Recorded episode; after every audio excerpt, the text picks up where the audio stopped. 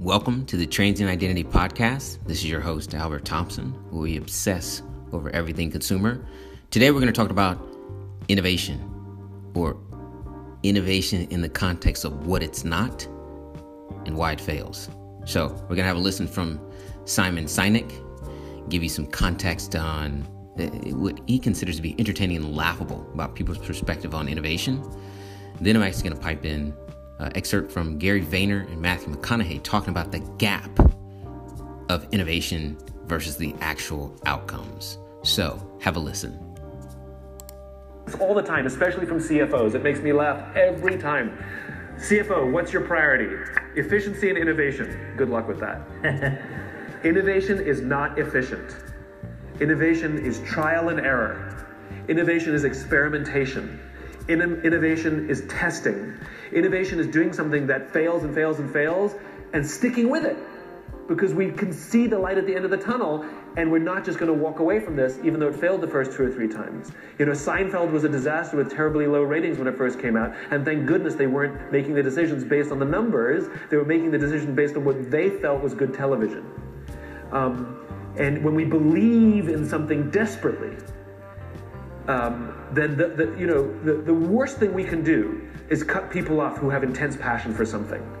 If somebody has unbelievable passion for something that they want to, that they think work, that they think can change, help the firm or change the industry, change the profession, why would we stand in their way? Why would we say, I want you to do this? Then they're going to go into whatever we're telling them to do like this, with malaise. When they have passion for something and they fall, they'll fix it because they have passion for it. Never ever restrain someone with passion. Um, and, and interesting to hear that perspective on on how people in organizations who bring innovative ideas get dismissed and why innovation essentially fails.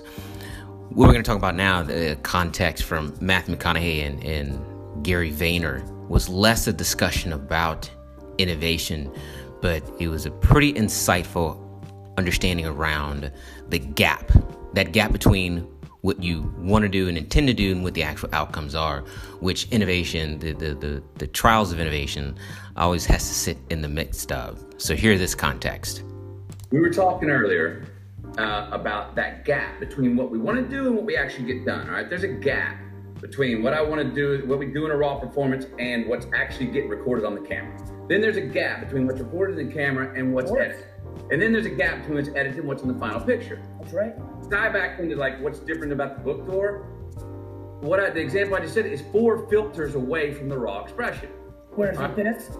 This is one filter away because it's just a, it's a written word. You and I right now is the filterless. Stand-up comedy is the filterless. Why I love it so much. That's why the, even the way I give keynotes has nuances of it because it's the most fucking unfiltered. That's it. That's the nectar. That's the really straight one-on-one without a filter translation. Have you uh, ever where, have you ever cried when your favorite sports team lost a game? So you can understand and you can get the context of why innovation has to be preserved its its closest to its purest form as possible.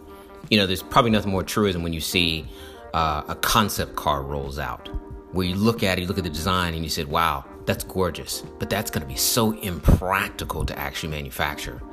Then when you see the actual vehicle, it looked very or very similar to the prototype itself. And like, wow, if they just made a prototype, it was a knockout. But what they actually rolled out of the factory, hmm, rather underwhelming. So the note around in innovation is very much about what it isn't, but it's also about what it takes to ultimately preserve it uh, in its value. Hope you enjoyed it.